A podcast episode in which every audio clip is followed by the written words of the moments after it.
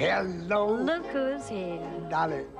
Hello, Ria. How are you? No, no, sorry. That can't be your Why first not? question of the podcast. How are you? Because that is the most generic, Oh. awful. That's the question nobody answers with oh any my kind God, of Gav, we're gonna interesting truth or anything. You can't say, How are you? We're No, this isn't. No, no. so this, I'm- many no, problems on this no, podcast. no. I Come on. You can do better. We're gonna leave You can do better I, I. I know how to start. I know how to start. I know how to start. Hello, Okay. Dolly. Yeah, no, that's better. Okay, that's that's already better. All right. That's on point. It's on, you know, I mean, hello, Dolly. Uh, awesome. So uh, this week's episode features a massively uh, feisty diva and Barbra Streisand. I think uh, we had some fun chatting to uh, Ria. We did. Yes, Ria was um a a handful. Let's just say she certainly put brilliant. me in my place several Yeah, times. absolutely. And, she, bloody, and you deserve it, to be honest. Good for her. I yeah, should, I should have done this a whole series ago. Put you in your place. yeah. Well, this is the My Favorite Film podcast. I'm Gav Smith, And I'm Gary Colman. and this week we are, as you heard, talking to Ria Lina, um, comedian, stand-up comedian, writer, Brilliant comedian. very funny, very funny lady. Um, and she's talking about a musical, Hello Dolly, brilliant musical. I must admit, it's one that I hadn't had on my list of things that I must see in this world. But Uh, Yeah, well, we'll discuss it. But yeah, when you go back and watch it, what, what an amazing film. A brilliant it film. is really, really good film. This is our chat. It's spoiler filled, so if you've not seen the film, it's probably worthwhile going to see the film beforehand. So here's our chat with Ria about Hello Dolly. Ria, uh, we are going to talk tonight about a film that has been around Mhm. for an awful long time. Uh, but before we do that, can you just tell us a little bit about yourself, what you do, your relationship with films, I suppose? I well, I'm a stand-up, um, and that's you know, and that's how I know Gary. Uh, So I, I'm a comedian, and I'm going to talk to you about a movie that you're right. It has been around a long time. Certainly before it was it was out before I was born. Um, well, that's not saying much. Most great movies were out before I was born, but but I it's a wonderful it's a classic i would say it's a classic and it's for me it's a feel good it's one of those feel goods that you can watch at three in the morning with a tub of ice cream and it will make you feel better about things Yeah, I totally. It was a brilliant film. I just watched it again today again, and yeah, totally agree. I forgot how brilliant this film was. Yeah. Definitely. it's just it's just one of those example back i feel like uh there were fewer restraints on on making movies Yeah. At a cer- you know in the before times and i don't mean like before pandemic i just mean earlier on people used to say here's some money go and be creative Yeah. and Mm. people were free to be creative whereas now i feel there's a lot more restriction on well if i give you this money what's your track record what have you done before don't do anything crazy don't go outside the box let's just do a remake of something that's already been remade three Yeah. times because we know it works and it, and everything feels i mean there is some wonderful creativity in modern is um, cinema of course there is and there's some wonderful things being done but this is i think an example of when if you just let people with talent do what they do Absolutely. you get this perfect piece of art yes. Mm, Brilliant. mm. So, Hello Dolly is the film we're going to talk about, and not the Yes. 2021 horror film. Um, we're going to. what Yeah, yeah. There's a What? there is a horror film called Hello Dolly. Entirely wrong project. I watched com- called hello dolly though yeah, I watched completely the wrong film first, and then realised it was supposed it to be a about a sheep? musical. Uh, got, yeah, No. about a sh- what, about, about a, a doll that what, comes to life mutant- and kills people. There you go. Ugh. you know what how dare they take that title there's so, so many titles they could have And they went with that. taken all right Yeah. So we're not talking about that one. We're talking about the 1964 musical. explains why you're so tired Gav you haven't slept since you saw And it have it's you really scary at dolls now. Well, can you give us a quick plot synopsis of Hello Dolly and let us know what it's all about? Yeah, so Hello Dolly uh, was released in 1969, starring the fabulous uh, Barbra Streisand. At what I would say is, I know that a lot of people say that Funny Girl was her big movie. But that was the one that really brought her to prominence. But I think Hello Dolly was just, it, you know, it's this, it's like Julie Andrews' Sound of Music or Mary, you know, Yeah. Mary Poppins being a close second. This is her big calling card, her big piece in in my opinion uh and it's also stars and it's a it is a it is it's sort of a love story between her and walter matthau matthau or matthau matthau I think it's I Matt would say Howard. Mathau. Is it? Yeah. oh oh division in the Yeah. ranks um walter walter matthau um and and it's just it's a hundred percent feel good which is something that Mm. you don't always have i think in modern cinema this is you know she she herself is a widow and therefore has had to do whatever it takes to make ends meet yeah. so it's set in the 1960s she's doing whatever it takes to make, ends meet she is of course jewish uh, because it's barbra streisand and, and and i think that that isn't highlighted in the film, but she plays a matchmaker. So it's it's a yeah. role that we're familiar with. And so she goes around and essentially meddles in everybody's lives, but for the better. Mm. And in doing so, in herself, decide she had. And what's interesting again about this is that this is not the first love of her life that we're watching. We are, she's already had the love of her life. Yeah. She admits that she was married to Ephraim Levi and they had the most wonderful marriage. And it, and it was happiness and everything. And he died prematurely, leaving her behind as a widow. And this is her deciding that she's going to marry the half a millionaire. Um, oh, I've just blanked on his name. What's wrong with me? Uh, Horace Vandergelder. Sorry. Yes. Uh, she's going to marry the half millionaire, uh, Horace Vandergelder, to be comfortable again because she has been working really hard and she says herself in the thing she says she realized that while she hasn't cried deeply in a long time she also hasn't been happy and so she's decided i'm going to go be happy i'm going to marry him she does like him she isn't just marrying for his money she does like him but she's going to marry him she's going to be comfortable she's going to stop scraping and, and working yeah. and along that journey sets up a whole bunch of other couples yeah.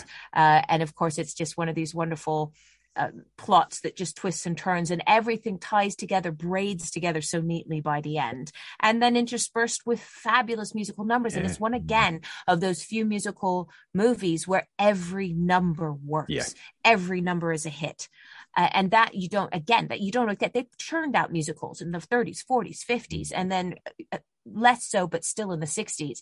And you wouldn't always get a movie where every single no, number worked. No, but they are. They're, they're, all they're all good songs in this. They all work. They're all yeah, bangers. Yeah, absolutely.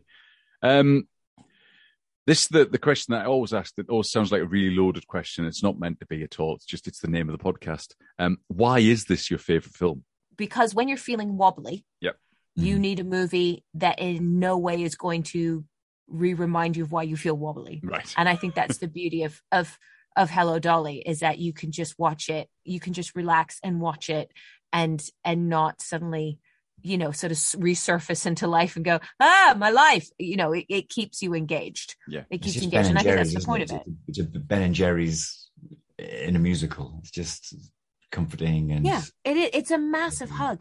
And it, and it's and it's it's not just the storyline. There are movies that you watch where you just go oh i really like this story. But it is the people. Yeah. i mean mm. barbra this is she's stunning in this. She's just apt every little nuance of her face. I wouldn't be surprised and i don't know if she did but i wouldn't be surprised if she said oh can i do that take again?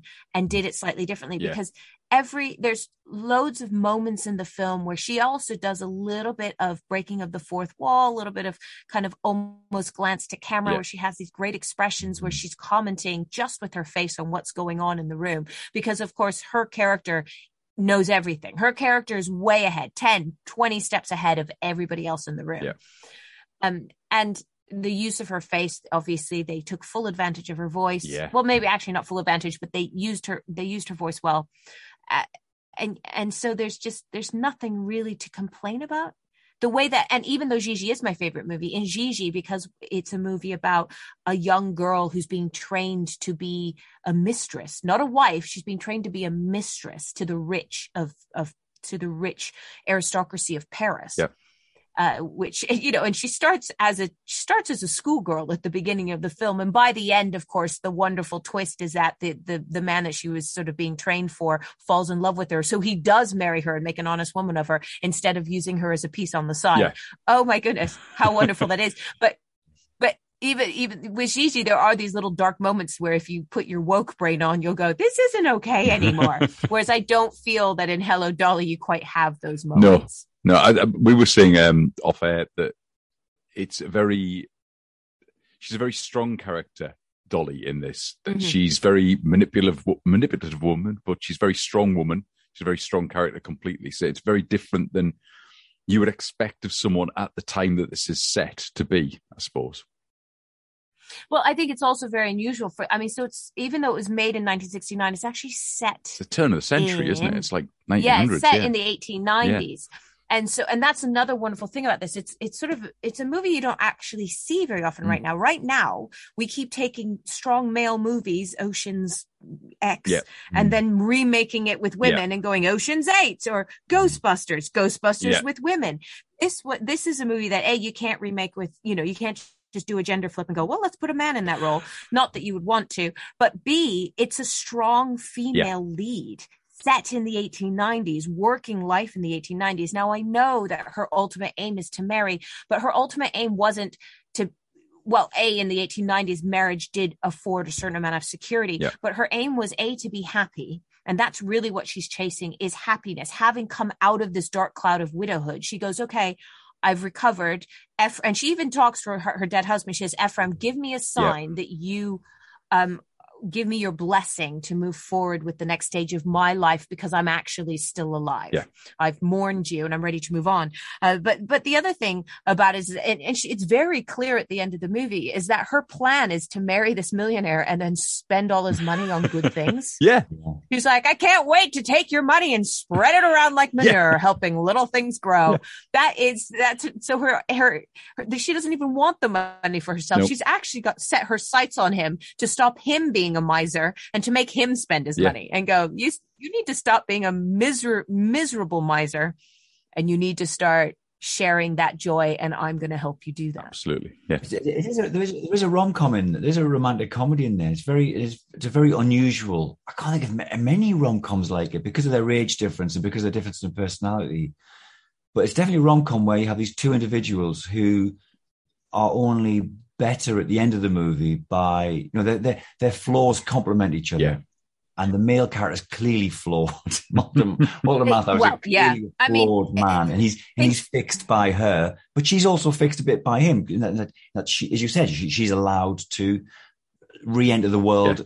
as a woman and find happiness. You know, and, and you know, it's set in a period of time when there was a page. The patriarchy is far more, even more powerful than it is now, and that, that's sort of dealt with in the film. But they're, they're both fixed by each other. They're both improved by each other, I think. Yeah. Mm. Definitely. And I think I think any rom com with Jack Nicholson probably is similar. Possibly, yeah, yeah. Is, is, all I can think of. Yeah. And I think how many, but they do, they do like to set Jack Nicholson up with good women, don't they? Yes. And he's just a horrible, grumpy person. And by the end, he falls in love with her and she falls in love with him. And then he's a better person. They do that a lot. yeah. Him. He's done a few like that. Yeah. Okay. Have you seen a theatrical version of it? The live performance? I have. I went to see how, it with. Um, oh, cut this pause out. Um, no. I went to see it in. I was in New York a couple years ago, and I went to see it on Broadway wow. with Bernadette Peters. Cool. Right. I don't know. Yes, just just stunning. Bernadette Peters. And the man was good too, but heavens, I can't remember who it was. And did it live up to expectations then? Yeah. Was it similar to the film?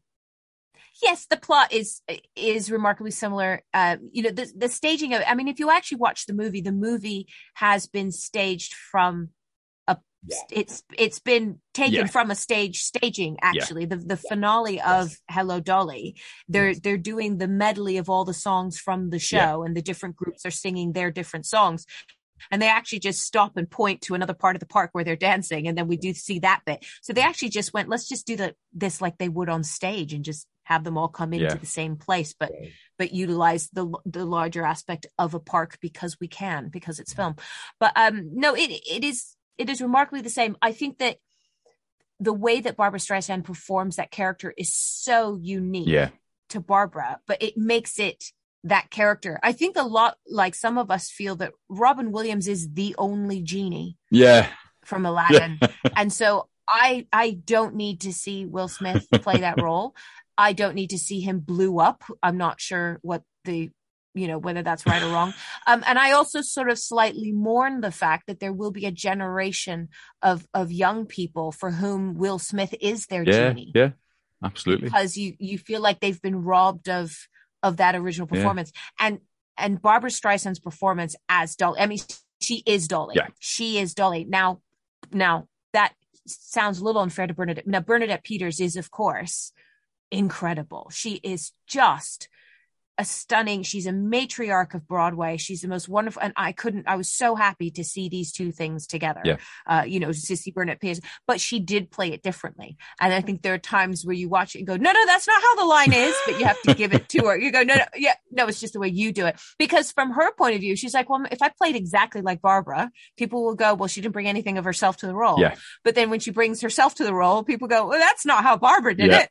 So you can't really win no. but she was wonderful. Yeah. She was wonderful. Good um, so are musicals something that you're particularly drawn to then as film types?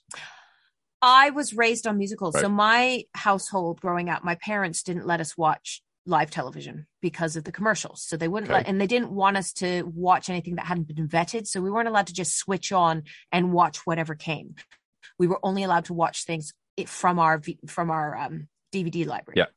Mm and so my i was and my mother loved old musicals. So i was brought up on all the old musicals every, you know everything judy garland fred astaire gene kelly all of those you know um, yeah. Yeah.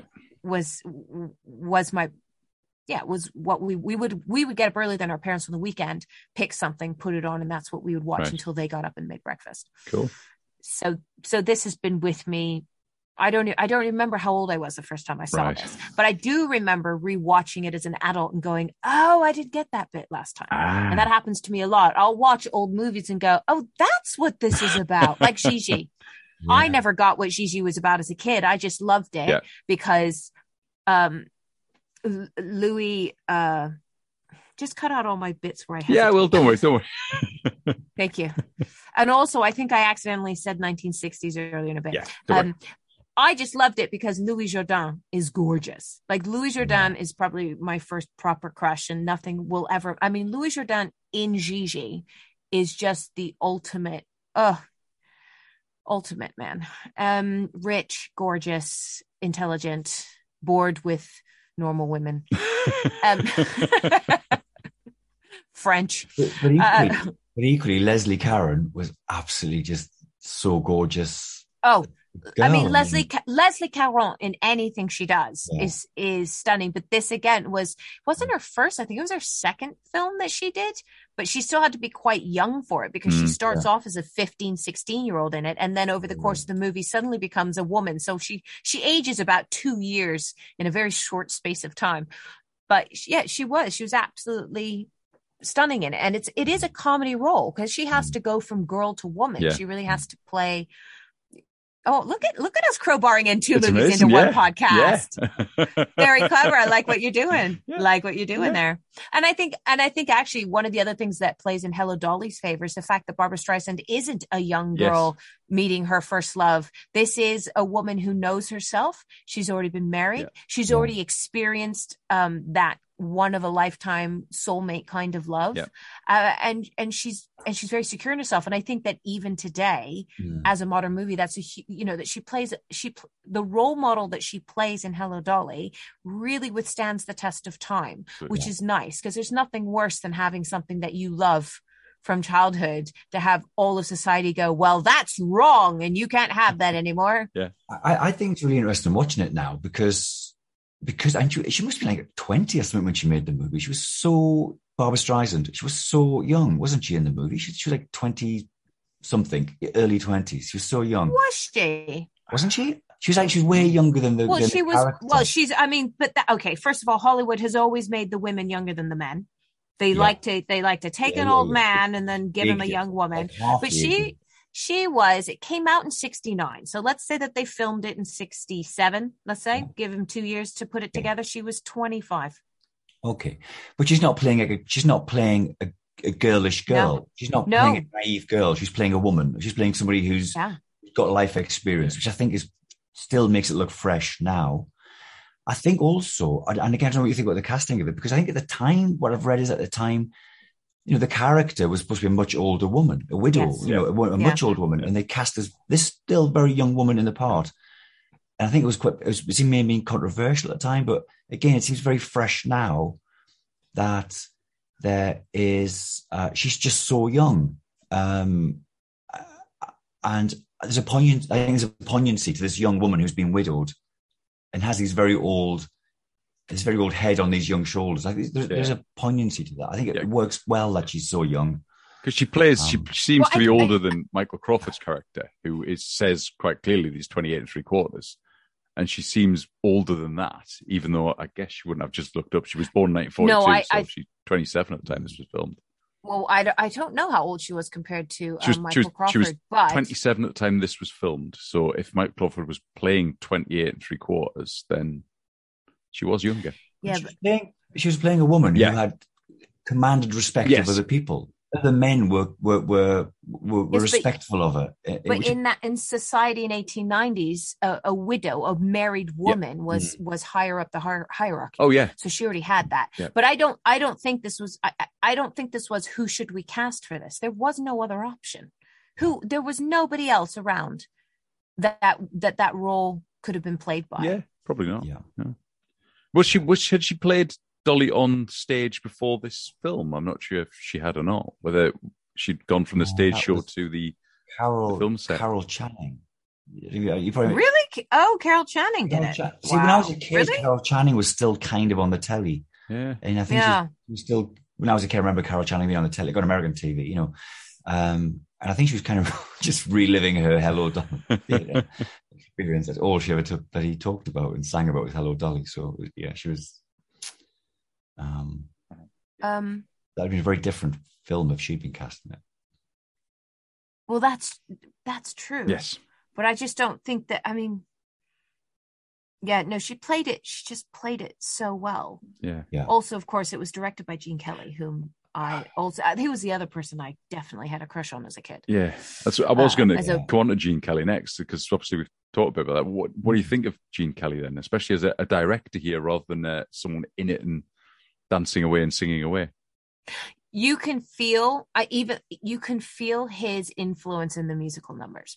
There's a precision hmm. to the dancing, and he had very very high standards when it came to dancing um, and came to, to that i mean he fred astaire as well but you can feel him in it i think to a certain extent because again gene kelly's movie repertoire was pretty much feel good, happy musicals. There wasn't a lot of darkness. I mean, I'm trying to think of a darker movie. I mean, when he was older, obviously, when he left the musical genre and just played bit roles here and there, perhaps I don't know because I haven't seen many of mm. them but I can't think. I think The Pirate is probably one of the darkest films I can remember Gene Kelly actually being in. And it was only dark because the character, you sort of go, do we want her to get together with this? Like he was obviously, mm. she was, mm. you know, Judy Garland was, um, was playing the girl and was obviously completely smitten with him. And, and there was a, an attract, I think the thing about the Pirates, which made it darker than other musicals, is that they talked about attraction between two people that shouldn't be together.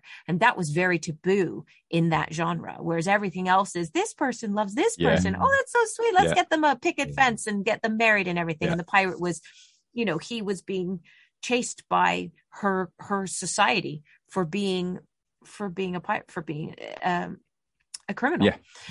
Um but I think you you can feel a minute. Yeah. You can feel a minute in the precision. You can feel a minute in in in just in the way that it's been in all in all the musical numbers, how they've been staged, how they how he moves through the space in them. I mean, Gene was huge about moving through mm. space and not just. Whereas Fred Astaire was about accuracy and and you know, Fred, you would give Fred Astaire a dance floor yeah. and then and a, and a beautiful partner who could keep up with him. Yeah. and he would do all of these wonderful things with his feet and that's and you were never allowed i don't know if you know this but fred astaire said you may never cut in on me. You will always show me full. You can't like show the top half of my body. I'm a tap dancer but nor should you just be showing my feet yeah. because i'm performing with my face. So you would never cut in. So for whereas fred would perform in one space and mm. just go okay i might use that chair and that table at the, you know stage right and stage left. Gene kelly was like okay and and and and everybody will know his famous singing in the rain routine. Yeah. He'll be like, okay, I'm gonna I'm gonna start walking down the street, and I'm I've got an umbrella, so I'm gonna use the umbrella. Oh wait, there's a lamppost. I'm gonna swing on the lamppost. It's raining. Let's have some rain. Let's have a puddle. Yeah. I'm gonna do something with water. And he would go, how many different ways can I explore this environment? Yeah. And then the camera would move with him, and he does that in Hello Dolly as well. So, uh, the parade, the parade scene I mean, he stages an entire 14th yeah. Street parade yeah. with floats and yeah. marching bands and everything, just so that that she can have one conversation with Walter Matthau and finish a song off. Yeah. Um, yeah. I mean, if that's not Gene Kelly, I don't know what is. That's Gene Kelly or Fo- you know, or Fosse, or is it Fosse? Who was the other one who used to do the big Fosse, stuff? but um, not Fo- Fosse did the hands, but was Fosse the one that would do the big stage numbers in massive sound stages? Was that him? Yeah. Yes. or was it Busby Berkeley?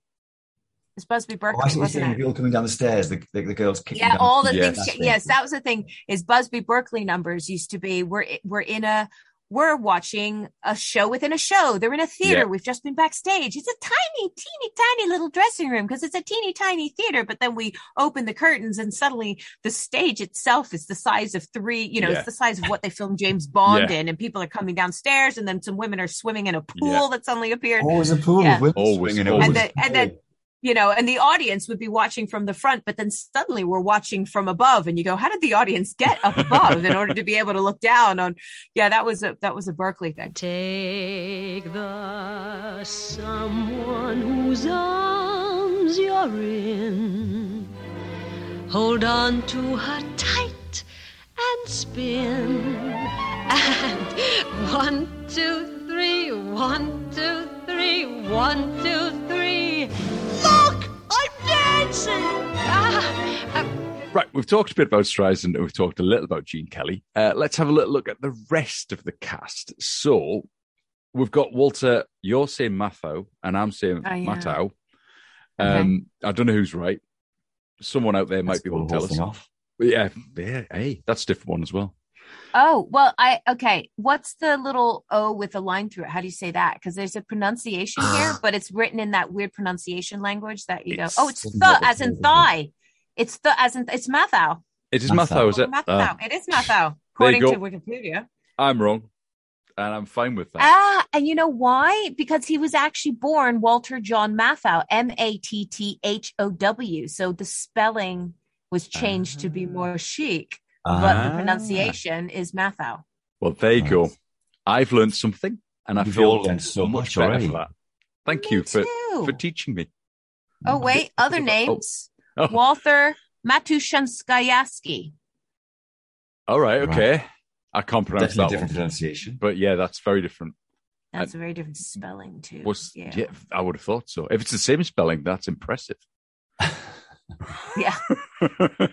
Yeah, that's just me adding in extra Y's and Z's. Yeah. Yeah, just for a laugh. Um, what do you think of Walter in this? Walter, because he's my mate now, you see. So. Walt? just Walt, yeah. Yeah. Walt, baby. Um, you know, I always, I have to say, I always watch Hello Dolly and wonder who else they could have cast. He's mm. great in it. He does mm. the role. He does it well. He plays a grumpy old man who softens at the end, but he always looks like Humpty Dumpty in it all the way through. he looks like Humpty Dumpty, and yeah. I, and I do I do have to say, as a woman watching a, a you know, I think that the the person who plays the male lead is it's an important casting. Yeah, yeah. And I think it's one of the frustrations I have with the sort of patriarchal nature of Hollywood is when they give the lead male, you know, they cast a beautiful woman or a yeah. beautiful young woman, and then they go, oh, but the male can be this slightly older actor who doesn't really look after himself, but yeah. and is a grumpy, flawed individual. But for some reason, she's going to fall in love with him, and he's yeah. suddenly, you know. Uh, and so this is one casting where he does it. He does it well enough because for for ninety five percent of the movie, he's an ass. Yeah, so he yeah. plays the ass absolutely very very well. He does, but he, but you never truly want the only reason I and I think this is a maybe one of the few flaws in the film the only reason you want her to win is because you want her to win. You yeah. want her to to get what she wants and you want yeah. her to have what she wants. But you sort of go really? Him? Okay. And then at the end he softens and they're very happy and and the rest of it. But it is focused primarily on his pleasure. Yeah. she's just saying it i will make him happy. Yeah. But yeah. but but it's a given that he will make her happy because she's the one who decided that that's what would make her happy to be yeah. fair yeah but yeah, yeah. he i mean he's a he's a great actor so yeah. so he he does yeah. totally agree well but He does a reasonable job of singing as well, which you wouldn't have expected. Oh my god, no, no, reasonable job. I didn't say it was good. It's reasonable. Worse than Rex Harrison. He's down. Oh my gosh. Yeah, I would agree. I would slightly better than. Oh, well. um, I would agree I'm, with I'm tone deaf, so. Oh, no, but I mean, who? I mean, how old was Cary Grant in 1969? Oh my god, he'd been perfect, wouldn't he? Oh, because he does grumpy and he does grumpy sexy well. Yeah. He you know what I mean? Like perfect. Oh, he was born in. He is 16 years older than Walter Matthau, so no, he would have been too old. Okay. Too old, yeah, possibly. But a minute, what do you, so what do you think about? again, we're going to go. We're going to go through all the movies because Rex Har- Rex Harrison in My Fair Lady it was a similar kind of casting where you had a very young, beautiful mm. woman, mm. and then you had yes. a much older guy and a grumpy guy. But I, I think at the end of them, I, I, I when I watched my when I watched My Fair Lady, I also love I got annoyed by the young, good looking guy, the guy who Sherlock Holmes later on. That young, good looking guy came in. I got really annoyed because I just wanted her to get with Rex Harrison. Whereas in this movie, I love Walter Matthau and I totally agree with you, Ria, that I play, he plays the grumpy old curmudgeon brilliantly. Yeah. But it's a bit, it's a bit icky. It's a bit icky at the end when they're getting married. You're going, I don't know. I just, you know, he's not, I don't know. Yeah. Does that make sense? I don't know. It's just yeah. he's a bit too old and a bit ugh, no. There's no chemistry. I think there's no there's no chemistry there. No, mm. I think it all it came uh, entirely from her, didn't it? In Hello, Hello Dolly, the, the yeah, yeah. all of the yeah. chemistry and charisma and charm of the relationship comes from her. But they also that is also exactly what the plot is. Is she comes in yes. and says, "Look, I'm going to make you a better person. I'm going to be the front of this relationship. I'm going to go mm. out there. I'm going to be a benefactor to your local society. You ah. know, you're you're going to be slightly in the background making yeah. money and then I'm going to hand it out. I mean, yeah, Rex Harrison, that's an interesting one on My Fair Lady because mm. it, whereas in Hello Dolly, even though she was 25, she was mm. playing 35 ish. Yeah. Yeah, they probably, yeah. The, the, age gap between herself and Horace Vandergelder wasn't meant to be 20, 30 years. It was meant to be, we are two older people. And that's why in Hello Dolly, there are three other love stories. Yeah for that younger for that younger audience but this yeah. is very much that older whereas with my fair lady there is an age gap it's written into the story in the yeah. first place he is an older teacher she is a younger student you know she she makes him a better person mm-hmm. but you know she herself has some kind of daddy issue and and and we all just accept that uh, how, about we, how about we recast is it christopher plummer from sound of music He was hot. Oh, Ooh. you know what? He... he was miserable. That might work. Yeah. That work. Okay, let's um let's look up his age, Christopher. Uh, I like that we're now recasting Hello Dolly uh, with actors. Yeah, we should we do this every episode. yeah. We should recast the whatever movie we're talking about. This is fun. Oh, you know what? movie he might have been too young. He might have been too young. He was only 30 years old. He was, wait, he was 40. No, he was 40. 29 40. to 69. He was 40. So, yeah, he could have done. Could have done that. Could have worked. He can sing a bit. You know what? I I think though, I think the problem with Christopher Plummer in Hello Dolly is he was too chiseled because this is not this is so Horace Vandergelder is rich in Yonkers, and Yonkers at the time yes. is a village outside of, yes. New York, and they're all going to retire to Yonkers and have their yep. lovely little society there. And they very specifically start in Yonkers. They they introduce us to this Hicksville kind of yeah, yeah. living where he is a big yeah, fish in a small pond. Then we go to New York where he is a small fish in a big pond. And then we go back to Yonkers. And so Walter, Walter Matthau plays that local grump well. Christopher Plummer would have looked like he should have been in New York high society. I think. Right. I don't think we could have roughed him up enough to really fit Yonkers. You're probably right there. Yeah. Kelly. How old is Gene Kelly? Could he have done the part? A younger Gene Kelly could have played the part. He's very kind of blue collar. Uh no, Gene Gene Kelly, I think quite rightly removed himself from playing lead romantic roles when it became inappropriate for him to play lead romantic roles. Just about. There's a couple where he's a bit old where you just go, oh, but it's Gene Kelly.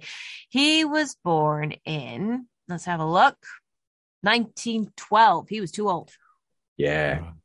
1912 would have made him 50 something. Yeah. But he would have looked good. He probably would have looked just as good, if not better than Walter, Walter Matthau. But yeah. No, I think I think that he quite rightly. Oh, also, you have to remember that it's also what's within. I don't know that we could ever see Gene Kelly on screen and go, "Oh yeah, he's a grump on the inside." Yeah, he's he's yeah. a bit of a yeah. Scrooge. Yeah. He's not. He's no. He, he always shone through. As You'd always be thinking that's Gene Kelly. Yeah. Yeah. Mm. Um, moving on then to, I guess, the other heavy hitter, because Gary and I were talking this a little bit before we start as well, that I think the singing parts are carried pretty much by Streisand and then Michael Crawford. So, what do you think about Michael Crawford in this? Michael Crawford plays Michael Crawford in anything and everything that Michael Crawford does. I don't fully appreciate. yeah, just just you know, just that kind of like ah, I'm a bit ah, I'm a bit nervous and worried about everything. Ah, you touched me. He's just really he's Michael Crawford. Yeah. That I mean, it's it's fine for the role. You know, he was probably one of the bigger stars in it yeah. at the time. You know, yeah, yeah. He, he's fine. He's fine in the role. He plays it well. But he goes off um, for, to for Miss Irene Molloy. He ends up with Miss Irene Molloy, the the milliner, and she mm. herself is a strong, independent. And that's yes. what's really interesting about this is that the men are pathetic in this film, and the women are. are. strong business women going out in the world. But then eh, then they end up with these weaker men and they're like, Oh, I'm so much happier now that my life has a weak man in it. Yeah. Um, which I suppose now that we talk about it is another flaw of the film. Yes. But so she, so Irene, this is the second love story is Irene Molloy and, and Hackl.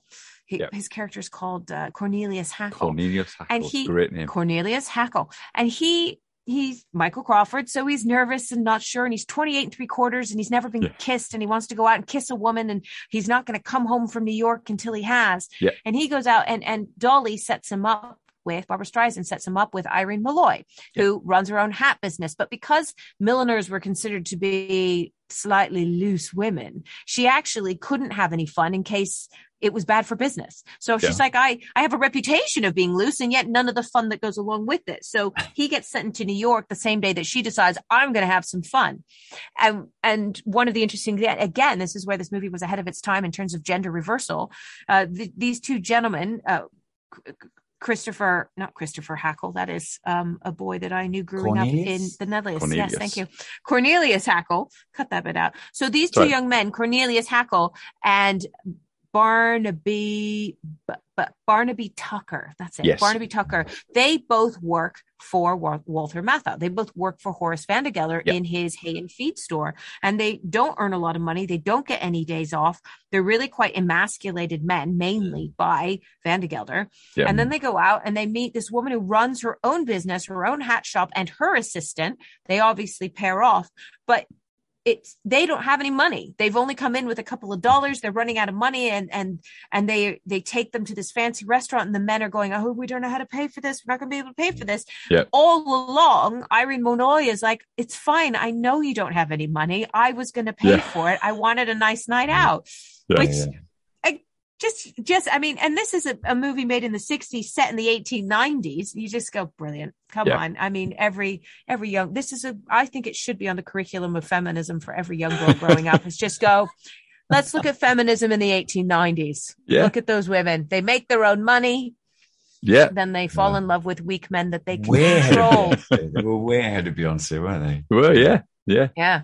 So they're the kind of major cast members, but there's lots of other cast. Are there any other standout cast members for you that you think you know they they're brilliant in this or whatever? Because there's there's obviously well, the rest of the the group that are with Irene and Cornelius, and then there's the the niece and I can't remember. Yeah, so that was boyfriend. that was Danny Lockin and EJ Peaker were, yes. the, were played Barnaby Tucker and the assistant Minnie Fay. Yeah. And they're dancers. They were they were in and around Hollywood and you can tell in the film that they're dancers because they're in all the dance numbers. Whereas, mm even though uh, Michael Crawford dances, yeah. Marianne McAndrew, who plays Irene Molloy, doesn't dance. So yeah. they would never do the bigger complicated numbers yeah. um, they would always be put to one side and that was what they're whether mm that's uh, inherited from the stage i doubt that's inherited from the stage version just because in in Broadway, everybody everyone dances. Yeah, yeah, yeah, yeah. Um, the other person was Tommy Tune was in it. Tommy Tune uh, was um, incredibly tall. Was he, he the plays, artist? He's the yeah, artist. he's the really, really tall weirdest artist. shaped guy. What, yeah. what, what was going on with his legs? Insane. Well, he's he's six foot six and a half. Wow. A character who's an artist, but then they go, you're going to go and do a dance competition and win the dance competition and have enough money to marry the girl you want to marry, which is Ermengarde, which is Vandergelder's niece. Yeah. Uh, and, and they, she's like, she's another... like two foot tall in this as well. She looks tiny. Yeah, she does look tiny, doesn't she?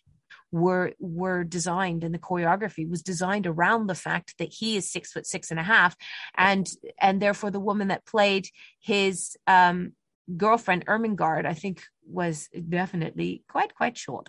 Mm. she was. She seemed to be anyway on on screen. Yeah. So. she was probably five uh, under five five. Yeah. Let's kind of go into the the story a little bit because we've kind of gone through the cast quite well summary of the cast I guess. Um it's ah, a complex story. There's lots of stories going on here. Um, would you recommend this for someone who's never seen a musical before? So, as their first sort of, this is the first time you're going to see a musical. Would this be a good entry point? Do you think? It depends on why you've never seen a musical. Some people genuinely hate musicals. They hate the fakeness of of talking going into singing as it you know as if there's an orchestra off to the side and there isn't. Yeah. So it really depends. I think that that if you're open to musicals this is a great place to start. Right. Uh, because because of its consistency. Yeah. Because there's never a point where you're going to go you know what? We'll just fast forward this number or we'll just skip this bit. Uh, and and the dance and i think that's again to gene kelly's credit yeah. uh, even though he was the director he didn't necessarily choreograph and, and, stage everything but it was to his credit that overall in his vision he kept all of the dance numbers yeah interesting. I think that's a huge problem with a lot of musicals is that you get to a dance interlude. And I found this growing up, even with people like Fred Astaire. Yes, he's a beautiful dancer, but sometimes if you're just going round and round and round with a woman, you go, oh, okay, you've gone round and round yeah, and yeah. round with a woman. Yeah. Um, which is why some of those numbers that we all remember, I don't know if you remember the one where Fred Astaire is in a room and he's tap dancing and yep. then he suddenly tries the wall and then he's tap dancing yeah, on the yeah. wall and then he tries the ceiling and yes. he goes round and that number that was so iconic because everyone just went oh oh that's what you can do with it. You can do that with with visual effects? Yeah. Why have you been going round and round a dance floor with vera lynn? yeah not vera lynn with um ginger rogers all this time. Yeah.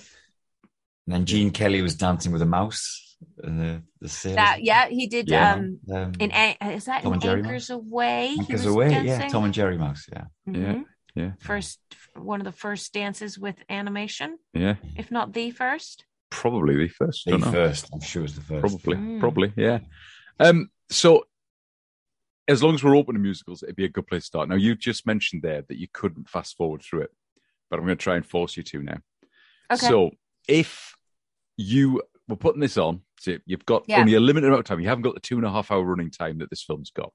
Is it two and a half hours? It's two and a half hours, yeah.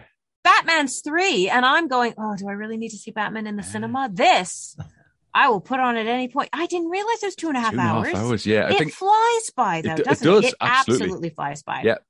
Um, but you haven't got the two and a half hours. So okay, what songs would you have to listen to and why? So go for the, the first song you'd have to listen to, and why would you have to have that as the first song? What? How many am I? Well, what's my limit here? Like, Ooh, yeah, you haven't told me three. Three, three songs. Three numbers. Three oh, numbers. Three numbers. You can have three scenes that either lead up to different songs or the same songs. Got it. Okay. Well, we're gonna have, and in this is not in chronological order. That's fine. But we're definitely going to have the Hello Dolly scene where she oh, arrives. Yeah. And sings the song in the restaurant, uh, because that is that is the titular number. Yeah. But also everyone's involved. It's just yeah. and Louis Armstrong's in it, and it, it is mm. just stunning. It is the crowning glory of the piece. Is, yeah. uh, so yeah. definitely that.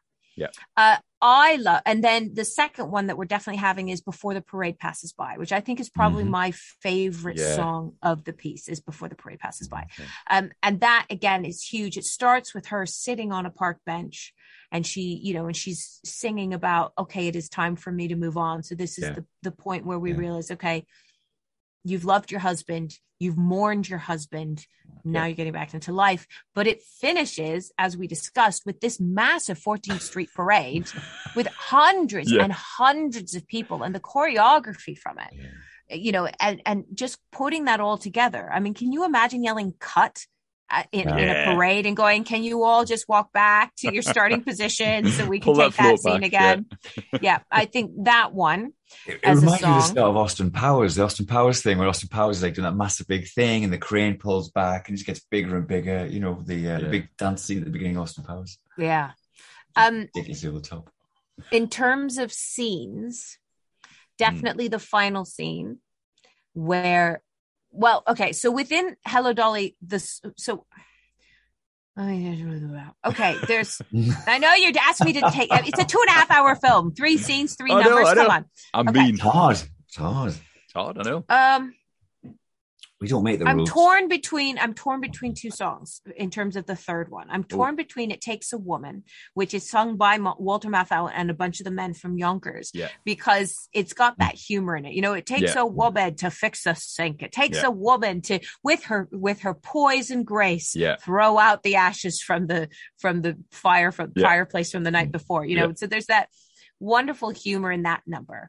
But the other number, which has such power, is so long dearie where she, yeah. you know, she's just coming to the end of manipulating him into yep. realizing he wants to marry her. Uh, and she's singing, she's like, goodbye. No, don't stop me. I'm leaving. Don't. Yep. Goodbye. I'm leaving. I'm yeah, leaving. Yeah, um, so that's witty. a great the whole number. thing is so witty. Yeah. It's very but clever. Very clever. Scenes wise. All right. Definitely the scene in the hat shop where the two boys go in there, then their boss shows up. They have to hide under the table and in the cupboard.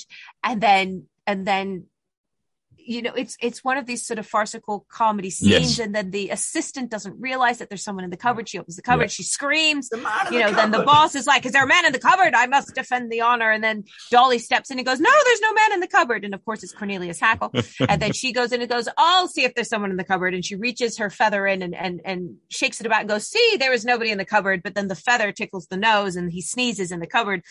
You know and it's yeah. all just wonderfully choreographed again. Mm, But my favorite line from the whole thing is in that scene uh, where he sneezes in the cupboard. This is where Vandergelder realizes the that she's got a man in the cupboard and she's not the honorable woman that she thought mm. she was. Yeah.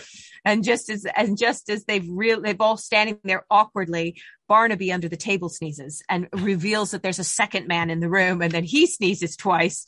And then Vandergelder gets really angry. He's like, You are not the woman I thought you were. You will never hear from me again. He takes his chocolates and he storms off. And, yeah. and in the middle of this massive fight, Barbra Streisand is in the back as Dolly and she just picks up her skirts and she goes, Oh my gosh, the place is crawling with men. Congratulations, Irene. As if they're mice or something, an infestation yeah. of men. Yeah. well done, you. Uh, yeah. It's just a, a, wonderful moment. So, definitely that scene. I think yeah.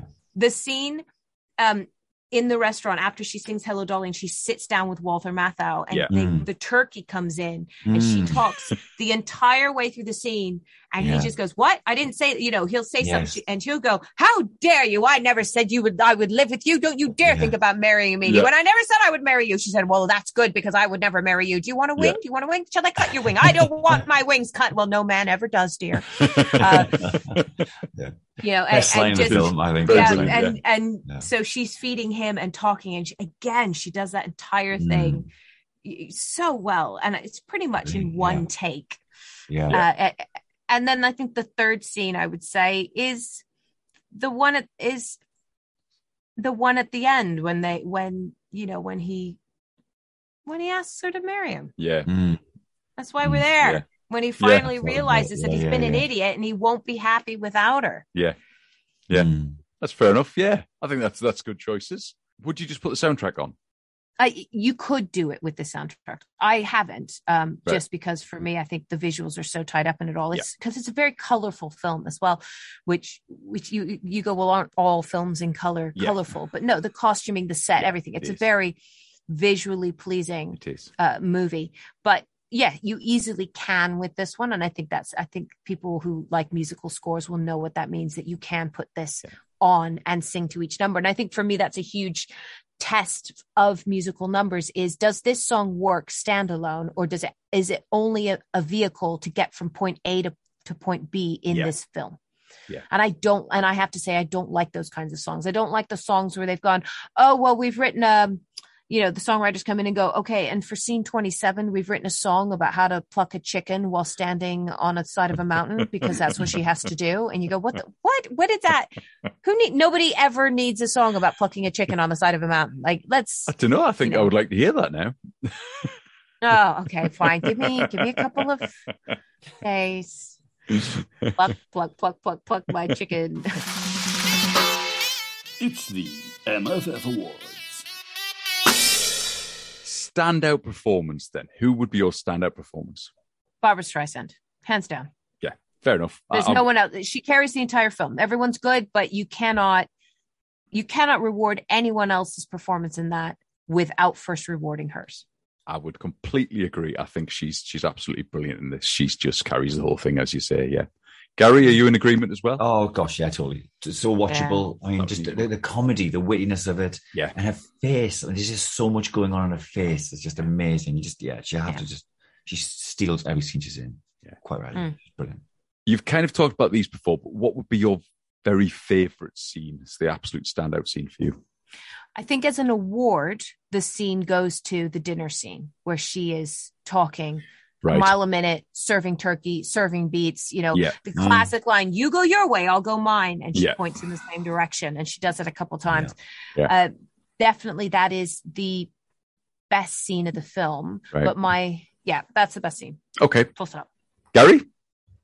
Well, probably the same, probably the same. But but just to say something, so, so just to come up with something slightly different, I, there's a bit right at the very beginning of the film, right at the very, very beginning, where um, she is she's leaving to get on a train to go off and do start the whole project. I think it's just yeah. such a clever bit of writing where the guy is a guy he's giving her a ticket to the train. She's going to have to do this this marriage thing, and he says, um, "Oh, you're going to see the millionaire? Oh, you're going to marry him? You want to marry him?"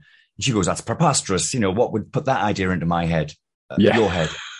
And in that, it's like a really, it's, like, it's the first act, the first few lines of the first act, and in that line, that's the film. That's the whole film. You go, all right, that's the yeah. film. She, yeah, yeah. Um, and she does it, and it, and it also kind of it's a telegraph of that later scene where she's then changing his mind. She's saying the same sort yeah. of thing. She's, yeah, she's she's playing reverse psychology with yeah. it.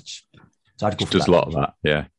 Mm. Um, I'm going to go with the the lightning service dance in the Harmonia Gardens. I know it's not really a scene; it's more of a dance, but it is a scene, mm. isn't it? Because all the way at the start coming out, and they do the choreography in that dance is just absolutely amazing. Yes the yes, whole thing, the way yes. it's going under tables and passing the food out and then going under the table to take the food back to the other side and just uh, yeah, brilliant, beautifully put together. Yeah, I think you're. Yeah, the waiters, the waiters dance is fabulous. Yeah, mm. yeah.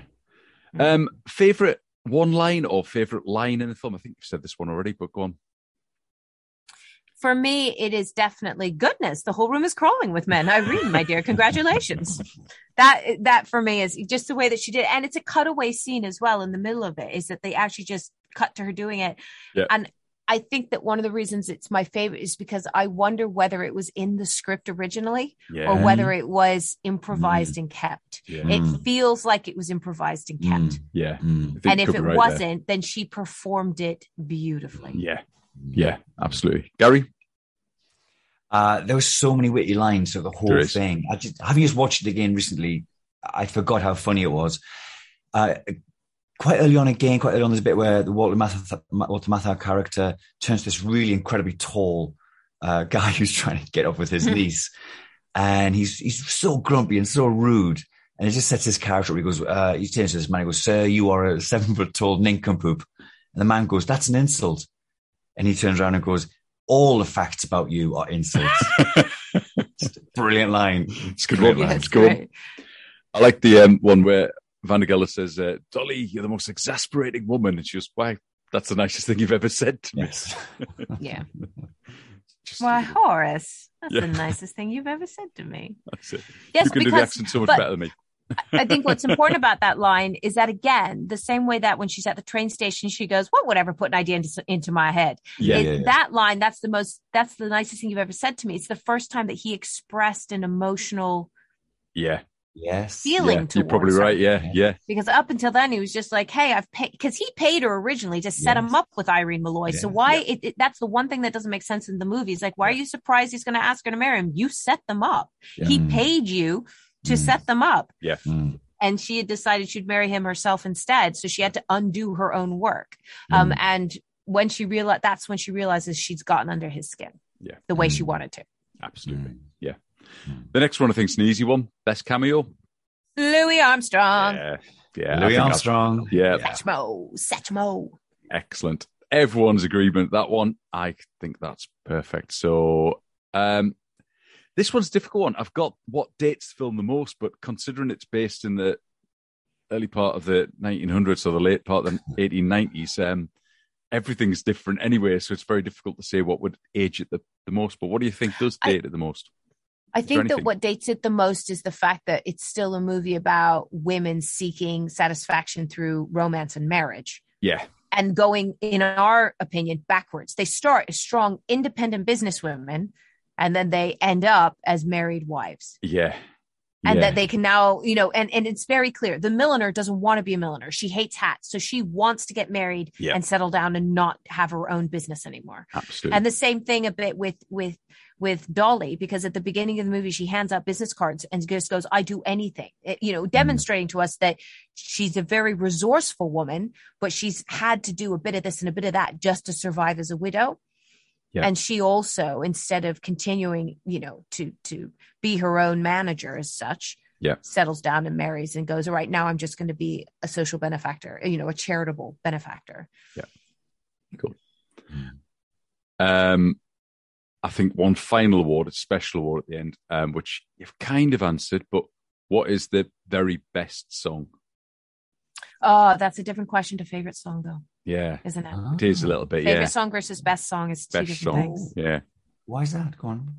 Well, my favorite song is Before the Parade Passes By, and I like it because of the mm. sentiment in it. I mm. like the fact so Before the Parade Passes By is where she, you know, before the parade passes by, and it's all about I'm ready to relive my life and I'm ready to mm get on yeah. with it before it's too late for me. Yeah. And I think it's such a moment of growth. And it, and the song itself goes from trickle to deluge. Yes. Yeah, yeah, yeah. It, it goes from the top of the mountain all the way down to the sea.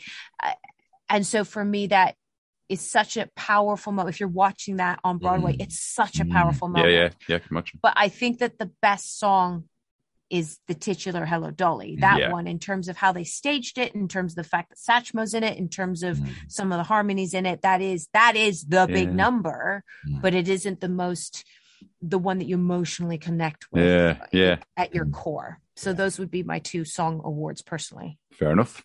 Totally Gary? Agree. No, totally agree. Absolutely. Agree with both of them, are you? Absolutely. Yeah. I now just said Hello Dolly was my favorite song. Yeah. I, well, what Ria's just said, she's nailed it. Absolutely. I hadn't really thought that, but she's absolutely right. Yeah, yeah totally agree. I think, I think you're probably right that Hello Dolly is the, the, the best one. But um, I, I me, I, personally, I like dancing. I just like the exuberance that is in the performance of all the, the people in dancing. So I quite like that one. Don't know why. Just one of them things. Mm. Yeah. Yeah, that's fun to watch that one, isn't it? Yeah. And So Long Dearie is her not her swan song. I, I mean, it is kind of it's her pseudo swan song, but so long, dearie is is the one number where she just comes out and, and is able to use some of that power in her mm. voice. Uh, and and before the parade passes by, but it's a very short number that she gets to really belt it. Yeah. Um, but again, but they're all well written. They all have memorable hooks. Yeah. And they all stand alone. Yeah. In absolutely. their own right, which yeah. is what makes it such a strong piece few final things. Let's try and get through them. So I think we said it earlier on. It's 53 years old, this film. How do you think it stands up? I think it's to time. I think it stands yeah. wonderful. I think it really stands up well to time.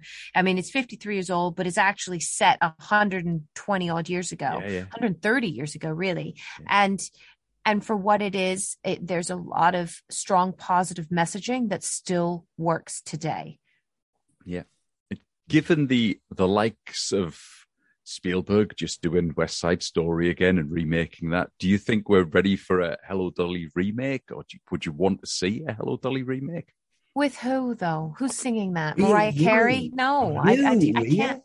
Me? yes. Me? Well, first of all, I'm not Jewish, um, and uh, I think that is even though it isn't, you know, themed through the piece, it, it, it is about a matchmaker which is a very culturally Jewish um, role. So I think I think that Hello Dolly is something you remake when the right person comes along. The man, there are plenty of men out there who can play Vandergelder, but the yeah, woman, yeah. she needs to be special. And and until you find her, don't do it. Yeah, Just there's, don't. There's don't. no one around at the minute that could do that. Lady Gaga, no. could you do it? Lady Gaga. Lady Gaga. Uh, in a maybe in a few more years. I mean, on the stage show, Bernadette Peters was obviously in her 60s doing it. I mean, this is a role. This is something that mm-hmm. I don't believe it. In the movie, they're 30 and 40 or 35 yeah. and 45. But I think mm-hmm. on, on, stage, they've always been older, 50s, 60s, mm-hmm. you know, and so that's really where you would want to look i think is is really make if you remake it make it a generational thing. Choose some yes. old classic actors yeah, that yeah. are going to draw you know people in uh draw in the mums and the grandmums and then bring in some of your younger talent your ariana grandes and, and everyone else and then populate the rest of it yeah. and bring in your younger audience. Yeah. Yeah. Sounds reasonable. Yes, i agree yeah. Mm. Haven't got the job. Sorry, Ria. I'm sorry to let you. I I gave up the job. Just you know, like just like Dolly Parton in the Rock and Roll Hall of Fame. It's not mine. It's not mine to be considered for. Fair enough. Okay. Is there anything? Oh, we've missed loads because obviously it's a massive film, lots of storylines. Is there anything that we've missed that you just feel you really, really want to talk about about it? There's something we've missed that you want. I haven't talked about this, and I really have to. No, I think we've no. really we've really covered it. We've really Good. gone we've gone left and right. We've gone quite you know we've gone width and depth. Yeah, and the only thing that I think we haven't mentioned is there's I mean it's a musical, so obviously there's lots of musicality in, it, but I I love the way that in a lot of scenes they use people's footsteps, movements to create that bass beat at the back. They do it at the very start of the film where you have all the people walk down the yeah. street and they do the wiping That's of the Gene shoes Kelly and things. It's just mm it's lovely where they bring those noises in as being the rhythm behind all the, the songs as we go through, like that stuff.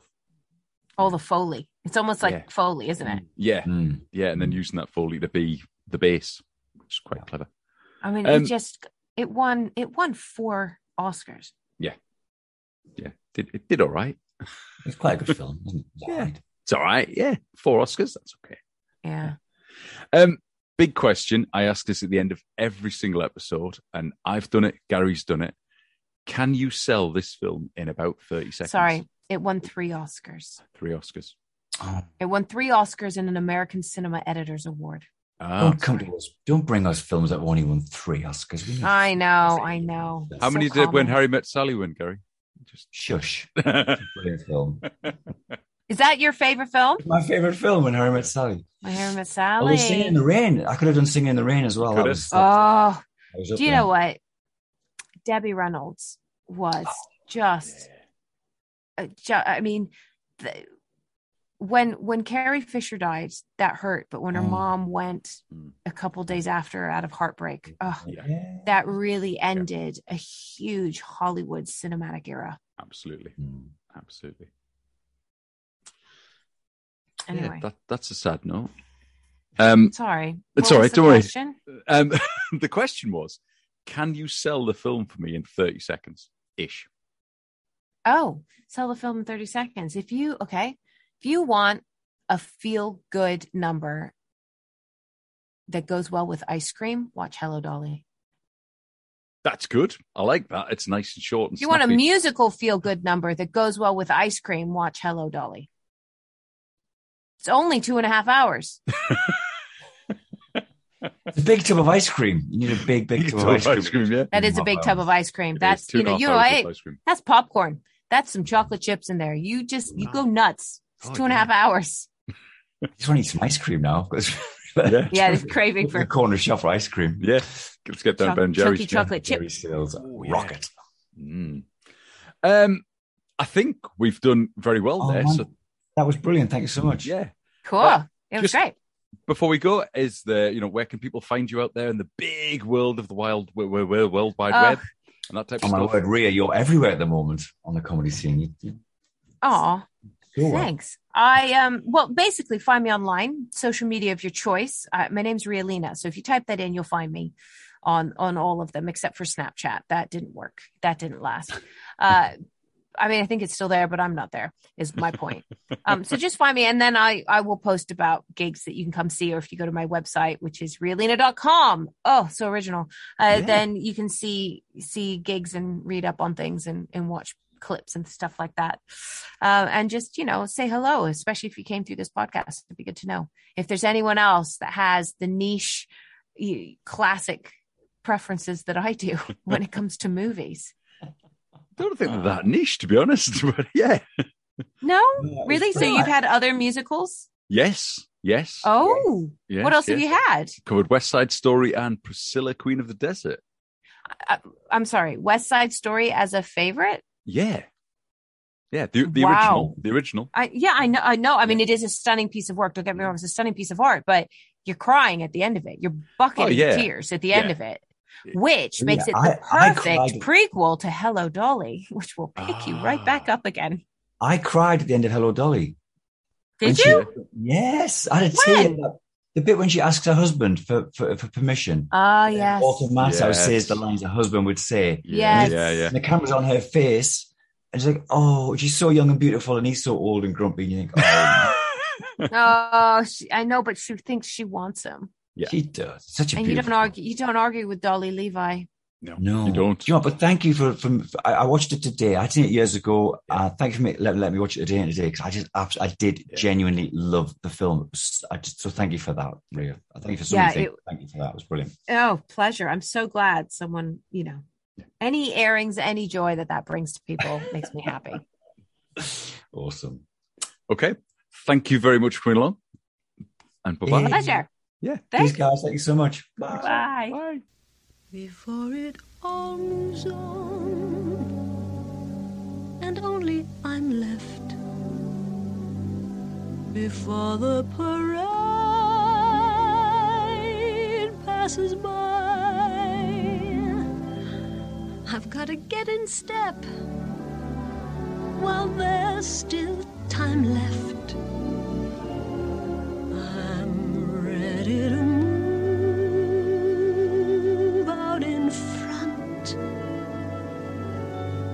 Without life has no reason or rhyme left. With the rest of them, with the best of them. I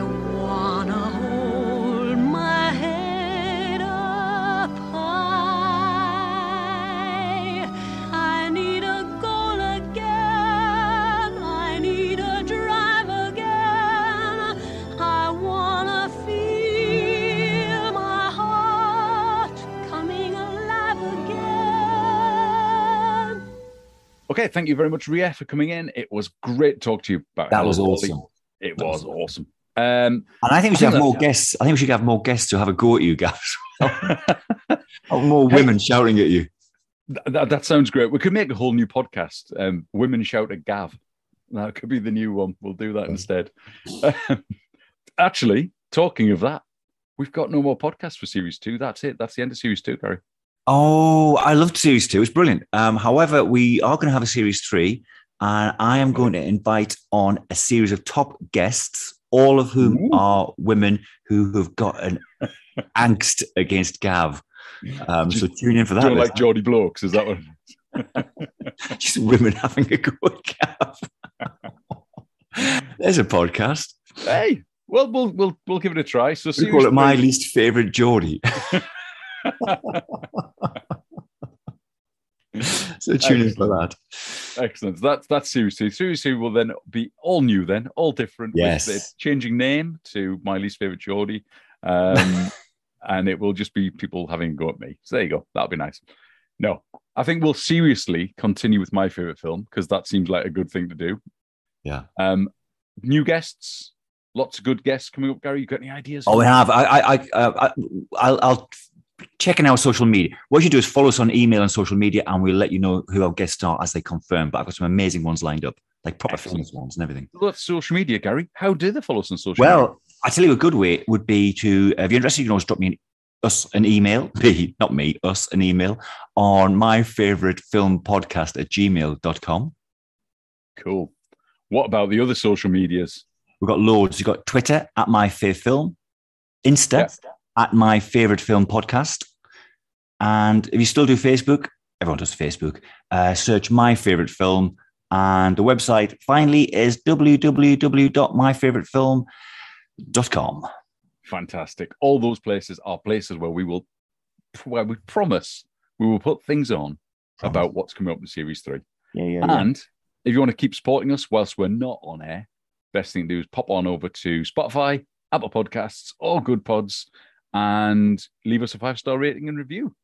Absolutely. And that will help just us. five stars, please. Yeah, just five stars. That's the best way. yeah. And also, if you subscribe on those things, when the new episodes come out, you'll get it straight away. You'll know it's there. Subscribe definitely for series three. We've got a cracking series three coming up. And that, I think, therefore, is it. We shall see you in series three, whenever that is. Bye bye for now. Bye. Bye. Finally, thanks to Acast for hosting the website and to Max Smith for the theme tune composition. To get in touch with the podcast, remember that website is www.myfavoritefilm.com.